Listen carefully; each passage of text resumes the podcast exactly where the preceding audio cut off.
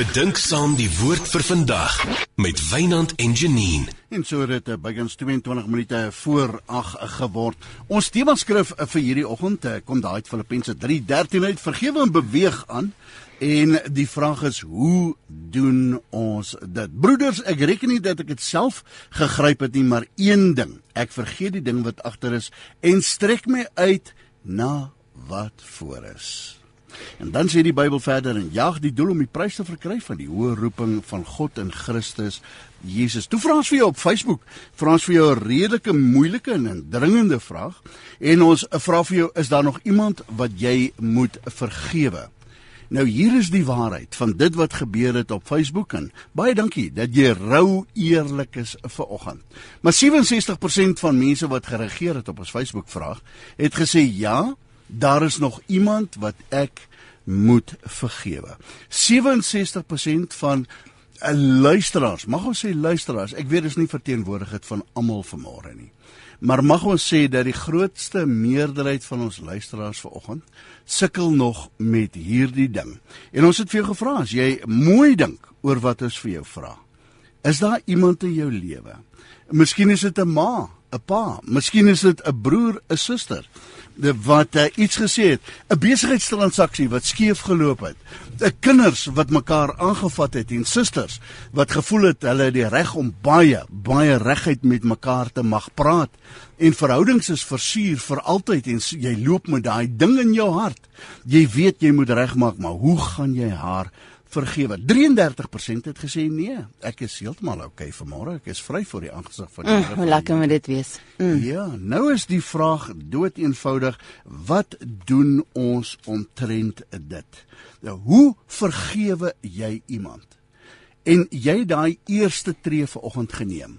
Jy het erken jy het erken. Jy weet dis soos om 'n siekte te hê en jy weet nie wat se siekte dit is nie. Jy raak al hoe sieker, maar die oomblik as die dokter daai siekte 'n naam gee, dan kan ons begin werk daarmee. Dan weet ons, okay, so dis die siekte se naam. Nou moet ons die medisyne kry.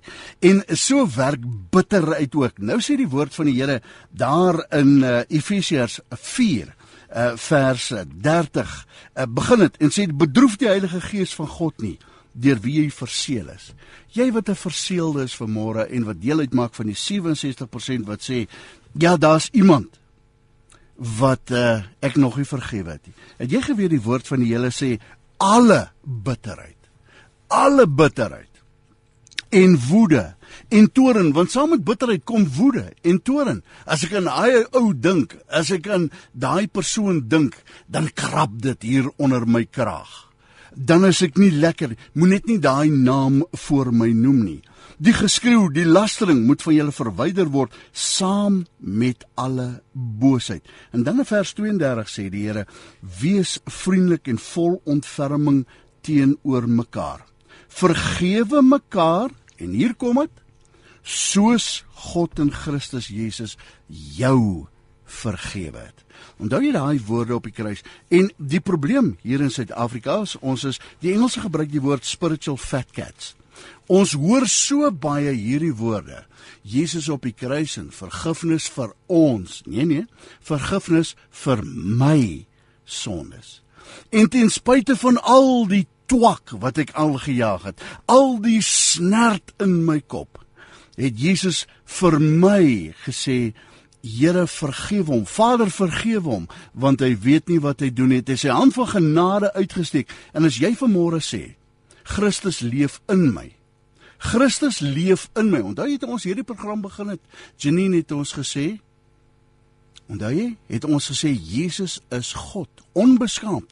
Dit beteken hy leef in my. Galasiërs 2:20. Dis nie meer ek wat leef nie, ek is met Christus gekruisig. Nou erken ek vanmôre, Here, daar's nog hierdie ding, hierdie hierdie uh bitterheid, hierdie wortel van kwaad, hierdie gerd, hierdie Susan wat hierdie arg in my opwel. Dan sê die Here Jesus, as ons ons sondes bely, 1 Johannes 1 vers 9. O, oh, wat is Janine kan partykeer op daai versie. Mm. Geslaan ek my tentpenne op en sê ek Here, uh, hier's ek alweer. Hier's ek alweer.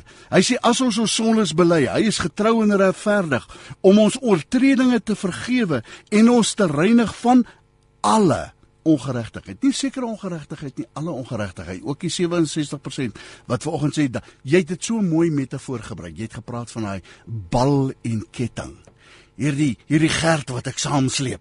Want Here kan hom net nie vergewe nie. Ek weet van mense wat DNA is so na mekaar hulle word na verwys as tweelinge en hulle praat nie met mekaar mm. vanmôre nie.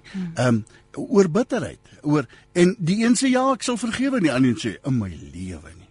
Want want daar is dinge wat tussen hulle staan. Wat is dit wat ek het? Erken jy het 'n probleem? Gaan na die Here toe. En wanneer jy na die Here toe in jou binnekamer gaan, as jy oor 6 maande uitvind jou kraag kraag krap nog steeds, begin van voor af. Begin weer. Efesiërs is daar, Filippense is daar. Daar is soveel as jy dink aan Josef en sy broers, nê? Sy broers, man, sy bloed wat hom in die put gesmyt het en hom verkoop het aan slawehandelaars. En dan sê hy hierdie hierdie evil, hierdie kwaad wat jy bedink het, het goed uit God gebruik vir die goeie en het hy vrygemaak, nê? Nee, wat 'n wat 'n voorbeeld. Die Bybel sal volg. Hoe doen vrouens met vergifnis, Jenny? Niks. Ek weet nie dat vrouens enigstens so... anders is as mans nie. Weet jy wat? Ja. Perspektief help. En dis wat die woord vir ons gee. Want as daai skrif waar is wat jy nou net aangehaal het, wat natuurlik ook in Matteus 6 herhaal word en Lukas 17 herhaal word, elke keer staan daar soos wat jy vergewe was. Vergewe met hele storie wat Jesus vertel van die ou verskillende pryse en die verskillende um, skulde wat mense gehad het en ja, hoe die Here hulle ja, vergewe het, né? Ja, ja. Maar as dit nou gaan tussen jou en die Here, dit gaan altyd tussen jou en die Here dit dit daai ou staan ook voor die Here. Elke knie sal buig. Jy het niks te ja. doen met wat tussen hom en die Here aangaan nie. Ja. Al wat jy vir verantwoordelik is, is wat tussen jy en die Here aangaan. Ja. ja. Nou sê vir jouself, okay, wat is die implikasie daarvan dat ek nie vergewe was nie? Wow. Want die implikasie daarvan is dat ek nie 'n verhouding het met die Here nie dat die Here sig wil nie ten goeie uitwerk in my lewe nie dat ek bid en ek word nie verhoor nie Dink jy aan die implikasie hiervan as ek nie vergewe was nie? Nou sê jy jouself, ekskuus tog, ek is 'n goeie mens. Jy weet, nie te goed nie, nie te sleg nie. Ek glo daarom ek sal okay rig wees as ek voor die Here staan. En dit vir my is net 'n openbaring dat jy nie weet wat sonde is nie. Ja. Yeah. Want sonde, die kleinste of die grootste is onheilig voor 'n heilige God. Daar is nie so iets nie. God sê ons beste mooiste werk is soos vuil lappe voor hom. So die implikasie dat as jy die kleinste lentjie ooit vertel word. En jy was nie vergewe nie. Kan jy nie in God se teenwoordigheid inkom nie? Habakuk sê dit. Dit staan daar. Sy sy oë is te rein om op sonde te kyk. Sonde bring afstand tussen jou en God. Dis die implikasie van vergifnis is niks anders as dit. Die onvergifnis is sonde. Yeah. ten spyte nou van die sleg wat dit aan jou doen ten spyte van die ketting wat jy saamsleep al daai perspektief is waar Maar die ernstigste daarvan is hierdie skrif wat sê God sal my nie vergewe as ek nie vergewe nie, want die implikasie is ek doen nie wat hy sê nie. Ek erken nie sy godheid nie. Want dis in sy godheid wat hy vir my sê, ek weet wat werk en wat nie werk nie. Ek weet hoe sonde werk. God soek ons in sy teenwoordigheid. En om jou in sy teenwoordigheid met vrymoedigheid daai deur oop te gooi wat jy nodig het is 'n gebrek aan onvergifnis. Onvergifnis is angel is nie net jou verhouding tussen iemand anders nie. Sy grootste angel is die letsel tussen jou en God. 'n Gebrek aan vrymoedigheid. En nou hoor gou vir my, Satan weet dit. Wat anders as verhoudings kan hy gebruik? Wat anders as verhoudings. Die naby verhoudings. Dis die verres, dis die nabes, dis jou mm, baas, dit is yeah. dit is die familie van die familie van die familie wat iets gesê het. Hoekom dink jy hoor jy daarvan? Want Satan sorg dat jy daarvan yeah. hoor. Hoekom dink jy hoor jy die skinder?